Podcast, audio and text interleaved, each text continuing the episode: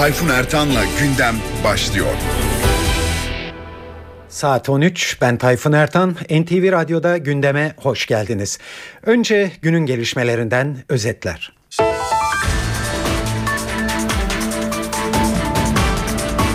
Başbakan Erdoğan dünkü mitinglerde gezi olaylarını nasıl teşhis ettiğini ortaya koydu. Erdoğan kendilerine içeriden ve dışarıdan tuzaklar kurulmuş olduğunu vurguladı. Başbakan eylemcilerin temsilcileriyle görüşebileceğini söyledi, protestolara son verilmesini istedi, aksi takdirde kuvvet kullanılacağını ima etti. Muhalefet partilerinden eleştiriler. Bülent Arınç olayları anlamak için birilerinin bizi uyarması, silkelemesi lazım diye konuştu. Ve gündemin bugünkü konuğu Akil İnsanlar Heyeti'nden hukukçu Levent Korkut.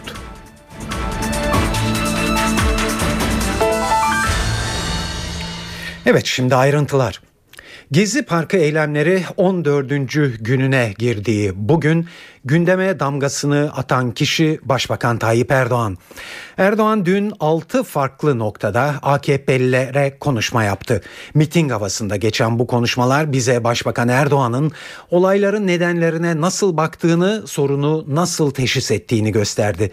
Erdoğan olayların nasıl sona erebileceğine de değindi.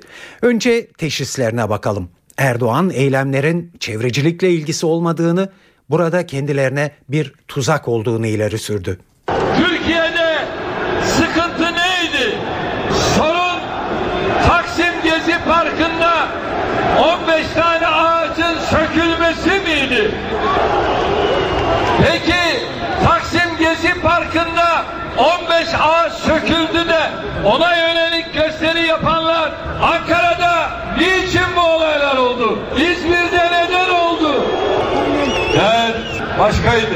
Dert sandıkta AK Parti'yi deviremeyenler bu yollara başvurarak ülkeyi karıştırmak istediler. Fakat bu oyun tutmaz. Bu oyun tutmaz.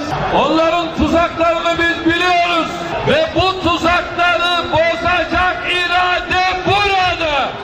Evet, Başbakan'ın teşhisi böyleydi. Peki olaylar nasıl sona erecek? Başbakan bu konuda da bir değerlendirmede bulundu. Erdoğan dün geceki son konuşmasını bitirmeden önce bu işin ya diyalogla biteceğini söyledi ya da kuvvet kullanılacağını ima etti. Derdiniz varsa valimle, bakanımla, hatta gelin benimle konuşun dedi. Ardından da sert bir uyarıda bulundu. Eylemi devam ettirirseniz anladığınız dilden konuşuruz dedi. Yok Kızılay'da, yok Suriye'de, yok Kuğulu Park'ta, yok şurada, yok burada. Artık bu eylemlere son verilmesini özellikle rica ediyorum. Bir derdiniz varsa belediye başkanıma gidersiniz, valime gidersiniz, kültürle alakalıysa kültür bakanıma gidersiniz. Olmadı temsilcilerinizi seçersiniz, ben dahi kabul ederim.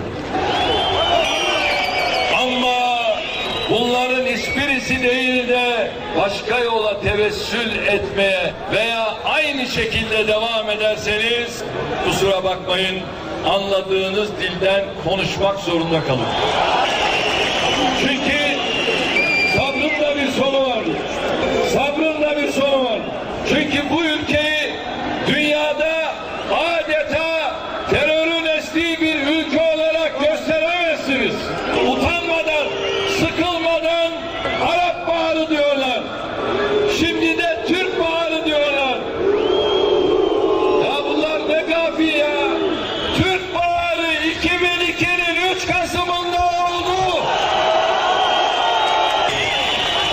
Hem de öyle oldu ki dünyada Türkiye umulmayan yerlere ulaştı. Her şeyle. Sessiz devrim dediler.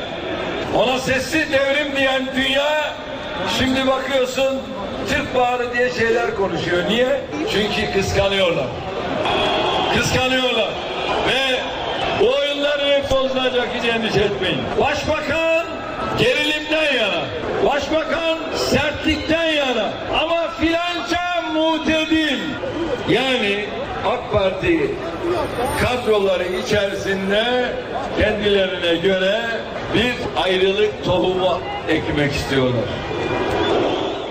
Evet, Başbakan Erdoğan'ın konuşmasını Akil İnsanlar Heyeti'nden hukukçu Levent Korkut'la değerlendireceğiz bu programımızın içinde. Bu arada bir son dakika bilgisi notu olarak ekleyelim. Bakanlar Kurulu da olayların başlamasından bu yana ilk toplantısını yapmakta.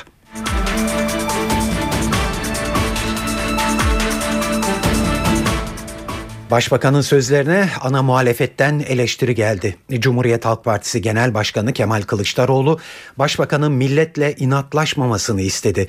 Hürriyet gazetesine konuşan CHP lideri, Başbakan çoğulculukla çoğunluğun ne anlama geldiğini bilmiyor. Demokrasilerde çoğulculuk vardır ifadesini kullandı. Kılıçdaroğlu, Erdoğan karar vermeli, Başbakan mı, belediye başkanı mı? Kent imarıyla neden ilgileniyor? O kentlerde seçimle gelen belediye başkanları var. Bu işleri onlara bıraksın diye konuştu. Gerginlik hiçbir dönem ülkeye yarar getirmedi diyen Kılıçdaroğlu, hadi bizim insanımıza kulak vermiyor, hiç değilse dünyadaki seslere kulak versin diye konuştu. Muhalefetten bir başka değerlendirme, Başbakan Erdoğan hafta sonunda İstanbul ve Ankara'da yeni mitingler düzenleyecek ve gündeminde Gezi Parkı olayları olacak.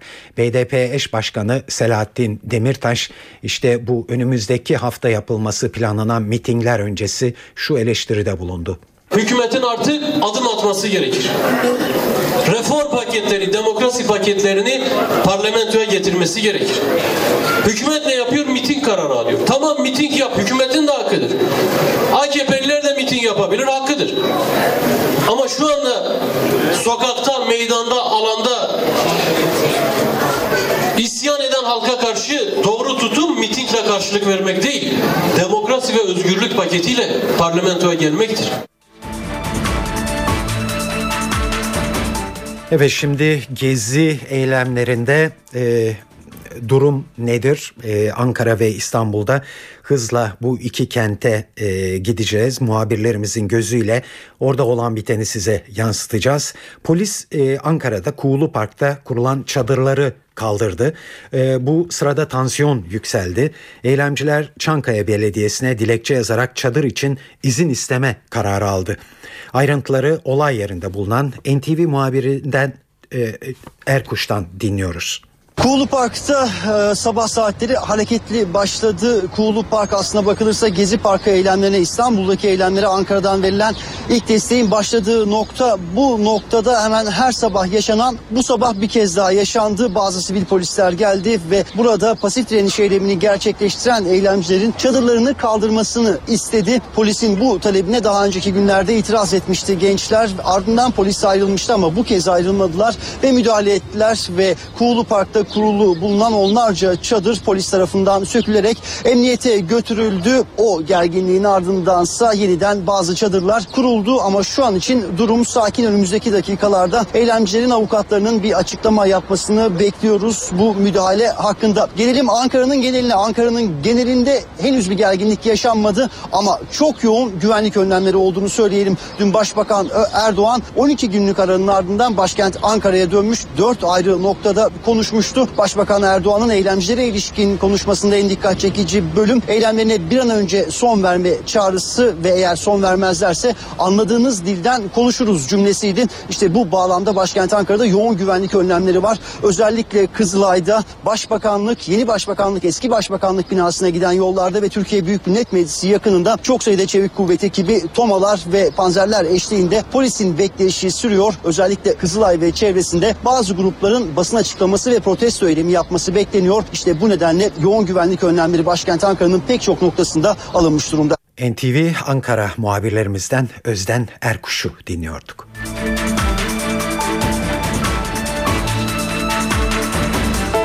İstanbul'da Gezi Parkı sakin ve sabah temizliği yapılmakta. İstanbul deyince tabii Vali Hüseyin Avni Mutlu'nun dün ve evvelsi gün protestoculara yönelik açıklamaları dikkat çekti. Mevlana'nın sözüyle kucaklaşma çağrısında bulundu Hüseyin Avni Mutlu. Takipçilerine "Ne olursan ol gel, burası ümitsizlik kapısı değil" mesajı gönderdi. Vali, "Taksim'deki gençler, size selamlarımı gönderiyorum. Yanınızda olmak isterdim" dedi ve bugün de Hürriyet gazetesinden Fatih Çekirge'ye konuştu. Vali Mutlu'nun söylediklerini stüdyomuzdan seslendirdik.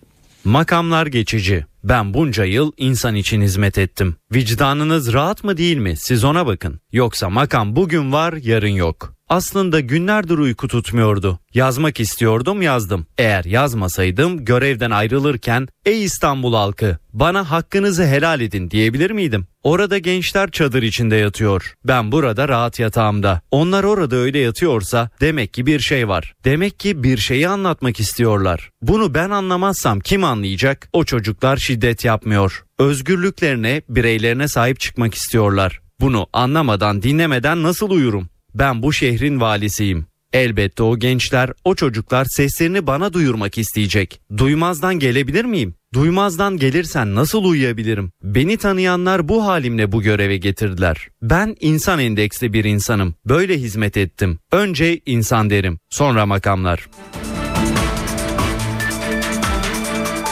Emniyet Genel Müdürlüğü'nden de gezi eylemleri sırasında orantısız müdahalede bulunulduğu iddialarına ilişkin bir cevap geldi. Emniyet, "Personelin her zaman profesyonelliğini koruyarak hiçbir kitle, grup veya partinin değil, tüm vatandaşların polisi olarak görev yaptığını vurguladı. Polisin kanunların uygulayıcısı olarak kimi zaman vatandaşla karşı karşıya kalabildiği belirtilen yazılı açıklamada emniyet teşkilatının görevlerini hukuk kurallarına ve tarafsızlık ilkesine bağlı yürütme çabasında olduğu savunuldu." Ve Gezi Parkı eylemlerinin başladığı günden bu yana ılımlı mesajlar veren Başbakan Yardımcısı Bülent Arınç dün de bir toplantıda bu konuya değindi ve bir akıl tutulmasına işaret etti. Arınç, "Olayları anlamak için birilerinin bizi uyarması, silkelemesi lazım" dedi. "Düşününüz ki hemen İstanbul'da biraz ötede başka topluluklar var. Başka duyguların içindeler. Onlar da kendilerince tatmin oluyorlar. Sloganları var. Sosyal medyadan paylaştıkları var. İnandıkları yaşam tarzı içerisinde onları mutlu eden olaylar var. Biz kimiz? Ne yapıyoruz? Nasıl yapıyoruz? Yapmadıklarımız var mı? Kulluk şuuru bir kenara kaldı da mevki, makam veya dünyevi hırslar peşinde miyiz? Birilerinin bizi sarsması lazım. Birilerinin bizi yüzümüze bakarak 'yanlış yapıyorsun.' Aslında Rabbimizin bize gösterdiği budur. Biz bugün kulluğumuzu ve Rabbimize olan vazifelerimizi hatırlayabilirsek bu inşallah hepimiz için dünya ve ahiret saadetine vesile olacak. Olayları anlamak için de buna ihtiyacımız var. Birilerinin bizi uyarması lazım, silkelemesi lazım." Bakan Erdoğan'ın dün Ankara'da yaptığı mitinglerde söylediklerini hukukçu akademisyen ve Akil İnsanlar grubundan Levent Korkut'la görüşeceğiz. Sayın Korkut, yayınımıza katıldığınız için çok teşekkürler efendim. Sağ olun. Efendim, Başbakan Tayyip Erdoğan'ın konuşmasını nasıl değerlendirdiğinizi soracağım size.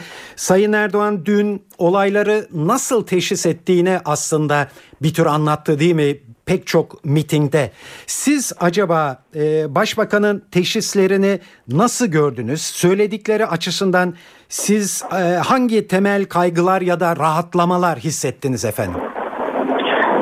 Şimdi tabii Başbakan'ın açıklamasında olayların gelmiş olduğu boyut itibariyle bazı endişe ve kaygıların olduğunu hissediyoruz Başbakan'ın konuşmalarından. Bunların bir kısmı iktisadi dünya ile ilgili, Türkiye'nin finansal yapısının sağlıklılığıyla ilgili kaygıları var ve bunun bozulmasını ya da bozulabileceği endişesini taşıyor.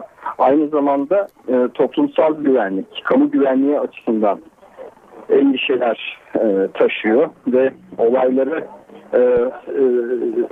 ikiye ayırıyor orada. Yani öyle bir şey yapıyor. Bir kısım kişilerin hak hareketi temelinde davrandıklarını ve bir provokasyon amacıyla hareket etmediklerini o da tespit ediyor. Onlara yönelik ayrı bazı cevapları var. Bir de provokasyon ihtimali olduğunu, ihtimalin ötesinde bir provokasyonun gerçekleştiğini, işte kamu mallarına yönelik, kişilere yönelik ve özel mülke yönelik saldırılar olduğunu tespit ediyor.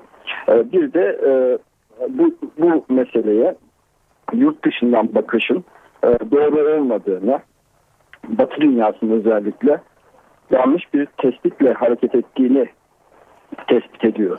Bence bu tespitler, yani tespit kısımları açısından duymuş olduğu kaygı ve endişeler makul.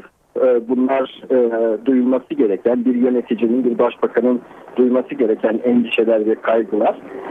Bunda ben bir gariplik görmüyorum. Ancak bu meseleyi çözmede üretilecek politikalar ve nasıl bir tutum sergilememiz gerektiği konusunda eleştirilerim oldu. Dün televizyonda da bunu ifade ettim. Bu böyle bir durumda bence oluşturulması gereken politikaların Türkiye'nin fay hatlarını derinleştirmeyen, tam aksine bu fay hatlarını tedavi edici, düzeltici ve en büyük eksiğimiz olan birbirimize güven eksikliğimiz şu anda en büyük eksikliğimiz. Bu güven eksikliğini tamir edici şekilde olması gerektiği. Yani benim esas üzerinde durduğum nokta o. Bu da pozitif bir çabayı gerektirir. Yumuşatıcı ve pozitif bir çabayı gerektirir. Bu yumuşatıcı ve pozitif çaba diğer önlemlerin alınmasını engellemez. Ama endişe duyulan, başbakanın endişe duyduğu bazı konuların en büyük çözümü yine biziz. Bunu unutmamak gerekir. Ancak biz birbirimize güvenirsek, bir güven ortamı içerisinde hareket edebilirsek Batı dünyasına daha iyi mesajlar götürülebilir. Ancak biz bu güven duygusunu yaygınlaştırabilirsek kendi içimizde oluşabilecek olan provokasyonları önleyebiliriz. Ve ancak bu güven duygusunu geliştirebilirsek demokratikleşme, barış süreci ve anayasal meseleleri daha iyi şekilde halledilebilir. Yani biz akil insanlar ziyaretlerimizde de gördüğümüz en büyük ya da yaptığımız en önemli tespitlerden birisi toplumun farklı kesimlerinin aralarında diyalog kanallarının olmaması, iletişim eksiklikleri, siyasi yapılarla halk arasındaki derin kopukluk, siyasetin salı günü verilen mesajlar üzerinden yapılması ve bu toplumu kutuplaştırması, demokratikleşmenin kurum ve kurallarının, özellikle kurumlaşmanın henüz tamamlanmaması, bunları giderebilecek bir çözüm anlayışı ve bakışla hareket etmesi hükümetin şu anda zannediyorum en büyük şey. Peki Sayın Korkut, size Başbakan'ın bu mitinglerini sürdürecek olmasının sizin bu vurguladığınız birleştirici güven ortamının oluşmasında nasıl bir etkisi olacaktır? Bence Başbakan'a ne miting yap ya da ne miting yapma demek bir demokraside uygun olmaz. Siyasi partiler gerekli gördüklerinde miting yapabilirler tabii ki, yapmalıdırlar. Ama bu mitinglerde nasıl bir mesaj vereceği bence toplumun yakın geleceği açısından özel önem taşıyor. Peki efendim, siz az önce akil insanlar heyeti olarak toplumsal bazı gözlemlerde bulundunuz. Çok dikkat çekici gözlemler bunlar. Acaba bu ziyaretleriniz sırasında size acaba Gezi Parkı'nda şu anda dile getirilmekte olan rahatsızların benzerleri ya da belki de aynıları hiç dile getirildi mi? Yani bunu sormamın nedeni acaba hükümet, başbakan, AKP iktidarı acaba toplumdaki kendileriyle ilgili bazı konulardaki hassasiyetlerinin farkında mı değil mi? Bunu algılamaya çalışıyorum. Evet, yani buna benzer görüşler dile getirildi. Toplumdaki en büyük bizim çarpıcı olarak gördüğümüz şey farklı kesimlerin kendisinin daha fazla bilinmesine yönelik talepleri. Bunu mutlaka bizim bir şekilde yapmamız gerekir. Birçok kesim, toplumsal kesim, dini kesim Türkiye'de kendilerinin daha fazla dinlenmesini talep ediyor. Bu da aslında çoğulcu ve katılımcı bir demokrasinin altyapısını oluşturmaya eş diyebiliriz. Tabii sıradan insan, sokaktaki insan anayasal terminolojiyle konuşmuyor. Ama ifade ettiği konu aslında kendisinin dinlenmesine yönelik. Beni dinleyin, benim de sorunlarım var diyor insanlar. Ve nereye gitseniz bununla karşılaşıyorsunuz. Hatta şöyle diyeyim, Kürt sorunu ve Kürt meselesiyle ilgili konular tartışıldıktan sonra uzun bir müddet bu konuları ifade ediyor katılımcılar. Ve kendi sorunlarının da dinlenmesi gerektiğini vurguluyorlar. Çok büyük bir çoğunluk aslında barış sürecinde olumlu düşünüyor. Fakat hep bir ama getiriliyor. Amalar genellikle kendi sorunlarına ilişkin. Bu sorunlar da çözülsün deniyor.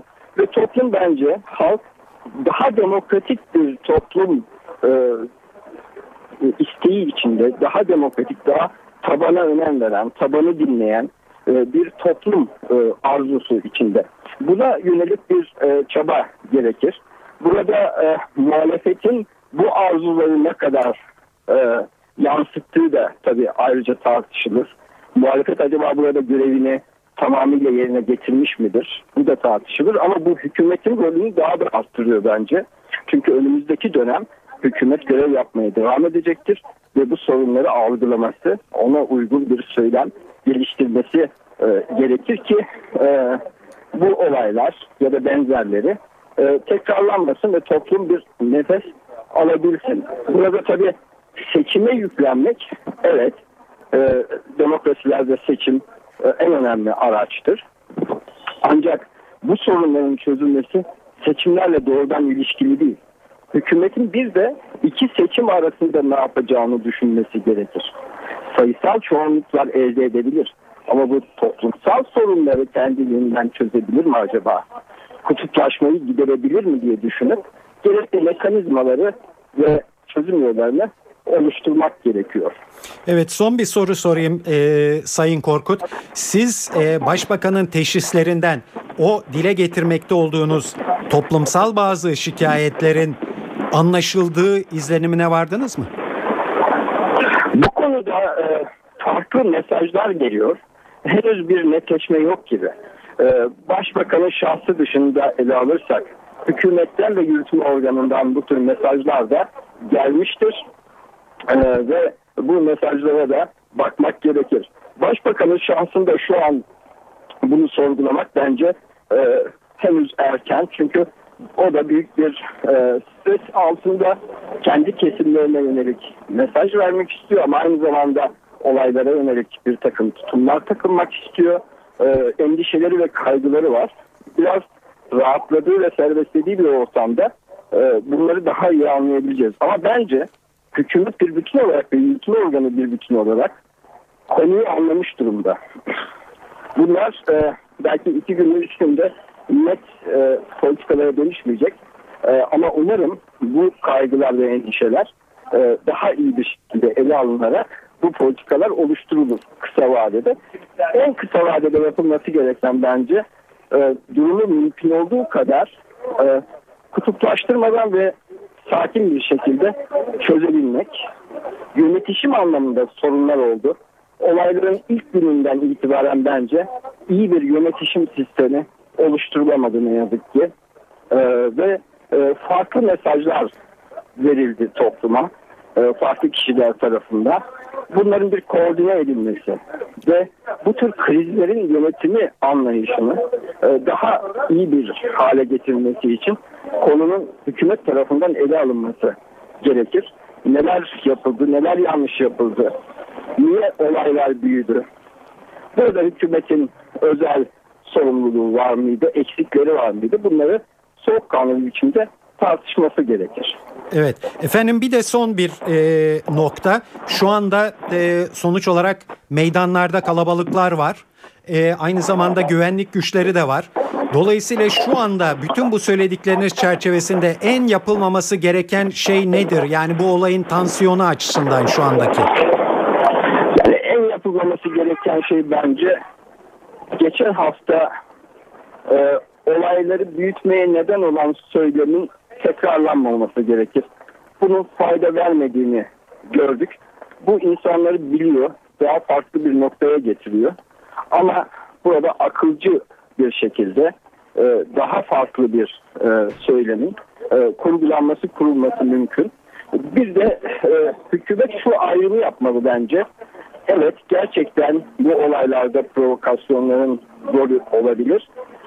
Anti-AKP şeklinde hükümetin herhangi bir şekilde zor durumda kalması, görevini terk edecek hale getirilmesini amaçlayanlar olabilir. Ama hükümetin de böyle bakanlarla sadece hükümet politikalarını iyi amaçlar doğrultusunda eleştirenleri ayırması, soğukkanlı olması gerekir. Burada soğukkanlılık, aklı selim, makulü bulma ve hatalı olan ifadeleri tekrarlamamız bence kısa vadede en önemli unsurlar. Sayın Levent Korkut, çok teşekkürler efendim yayınımıza katıldığınız için. Evet, sağ olun, iyi günler.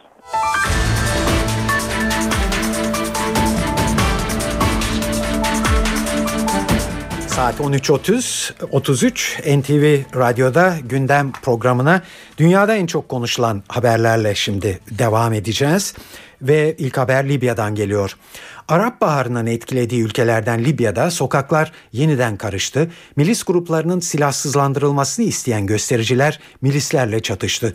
Bingazi kentinde onlarca kişi Savunma Bakanlığı'nın onayıyla faaliyet gösteren silahlı bir milis grubunun merkezini kuşattı.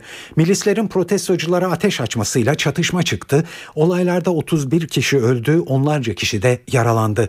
Bingazi'deki olaylar milislerin merkezi terk etmesinin ardından göstericilerin binayı ateşe vermeleriyle son buldu. Başkent Trablus'ta da silahlı milislere tepki vardı. Sokağa dökülen göstericiler Libya sivil bir ülke, milise silaha ve ayrılıkçılığa hayır sloganları attı. Libya'da son aylarda şiddet olaylarını körükledikleri için silahlı milis gruplarına yönelik tepkiler artmış durumda.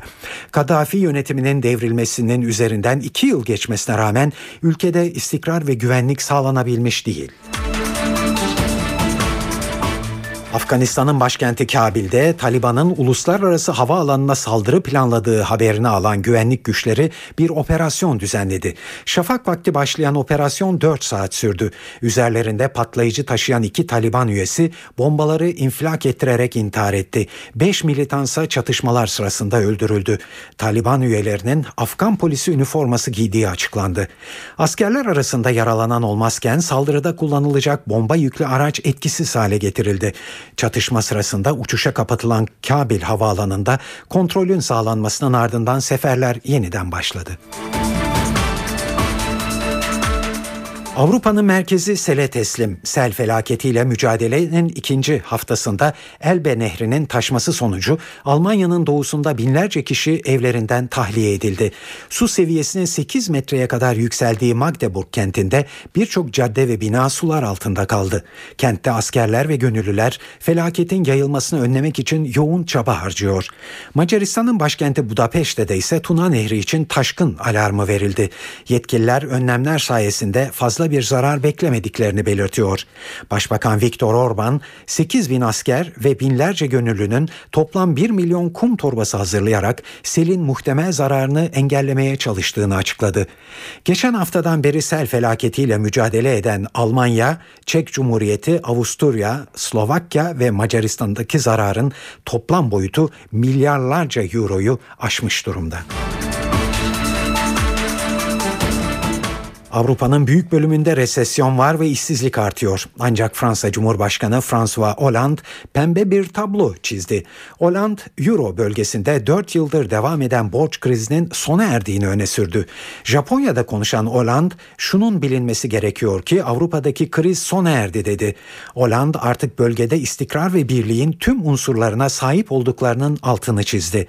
Fransa Cumhurbaşkanı, Euro bölgesindeki ekonomi yönetiminde ilerleme oldu deyip, bankacılık ve bütçe konularında ortak bir politika benimsendiğini ifade etti.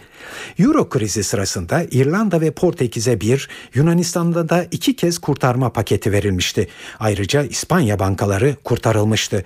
Uluslararası Para Fonu IMF ve Avrupa Birliği Kıbrıs'a da 10 milyar euroluk kredi sağlanmıştı. Halihazırda Euro bölgesinde işsizlik %12,2 ile rekor seviyede. İşsiz sayısı ise 20 milyona yaklaşmış durumda. Dünyanın en büyük iki ekonomisi Amerika Birleşik Devletleri ile Çin, siber güvenlik, Kuzey Kore ve iklim değişikliğiyle mücadelede işbirliği kararı aldı. Kaliforniya eyaleti hafta sonu iki ülkenin liderlerinin toplantısına ev sahipliği yaptı. Çin devlet başkanlığını üstlenmesinin ardından Xi Jinping ilk kez Amerika Birleşik Devletleri Başkanı Barack Obama ile bir araya geldi. Liderler iki gün içinde toplam 9 saat görüşme yaptı. Masada birçok başlık var. Washington ve Pekin siber güvenlik sorunlarını çözmek için birlikte çalışma konusunda da uzlaştı. İki lider Kuzey Kore'nin nükleer silahtan vazgeçmesi gerektiği konusunda da fikir birliğine vardı. Görüşmelerde etkili bir sera gazı olan hidrokarbonların kullanımını azaltmak için işbirliği yapma yönünde de anlaşmaya varıldı. Amerikalı yetkililer zirvenin Obama ve Xi'ye iki ülke ilişkilerini etkileyen sorunlar konusunda samimi diyalog şansı verdiğini belirtiyorlar. Evet, hareketli bir gündem programının sonuna geliyoruz. Bugün de ayrılmadan önce spor dünyasında neler olup bittiğine de bakıyoruz şimdi. Fenerbahçe'nin Brezilyalı futbolcu Christian Baroni tatil için gittiği ülkesinde sarı lacivertli takımdaki geleceğiyle ilgili konuştu. Fenerbahçe'de mutlu olduğunu ifade eden Baroni, buna karşın yabancı kontenjanında yapılan değişiklik nedeniyle Türkiye'den ayrılabileceğinin mesajını verdi. Başkan Aziz Yıldırım'la konuştuklarını ifade eden Brezilyalı oyuncu, "Başkana kulübün menfaatleri doğrultusunda bir hamle olacaksa benim açımdan bir sıkıntı olmaz demiştim. Geleceğim tatil dönüşü belli olacak" dedi. Beşiktaş'ta Gökhan Töre transferi bugün netlik kazanabilir. Genç oyuncu menajeriyle birlikte bugün siyah beyaz yöneticilerle bir araya gelecek. Beşiktaş'ın renklerine bağlamak istediği Gökhan Töre'nin halen takımı Rubin Kazan'la 3 yıllık sözleşmesi bulunuyor.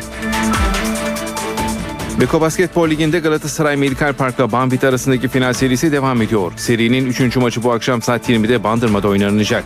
4 galibiyete ulaşacak takımın şampiyon olacağı seride Galatasaray Medikal Park'ın 2-0 üstünlüğü bulunuyor. Banvit'in en az bir galibiyet alması halinde seri yeniden İstanbul'a dönecek. Sezonun 2. Grand Slam turnuvası Fransa açığın finalinde iki İspanyol tenisçi Rafael Nadal'la kariyerinin ilk Grand Slam finaline çıkan David Ferrer karşı karşıya geldi. Bu turnuvayı daha önce 7 kez kazanan ve final maçının da mutlak favorisi olarak korda çıkan Nadal ilk oyunu kaybetse de seti 40 dakika içinde 6-3 kazanmayı bildi. Ardından ikinci sette de rakibine şans tanımadı ve seti 6-2 aldı. Üçüncü sette durum yine farklı değildi. Nadal üçüncü seti de 6-3 alarak Fransa açığı 8. kez kazanmayı bildi. 27 yaşındaki İspanyol tenisçi böylece modern tenis tarihinde bir büyük turnuvada 8 kez şampiyon olan ilk raket oldu. Evet, bugünkü gündem burada sona eriyor. Bu yayının editörlüğünü Sevan Kazancı, stüdyo teknisyenliğini Ceyhun Hoşol yaptı. Akşam saat 18'de eve dönerken de buluşmak üzere ben Tayfun Ertan. Hepinize iyi ve barışçıl bir gün diliyorum.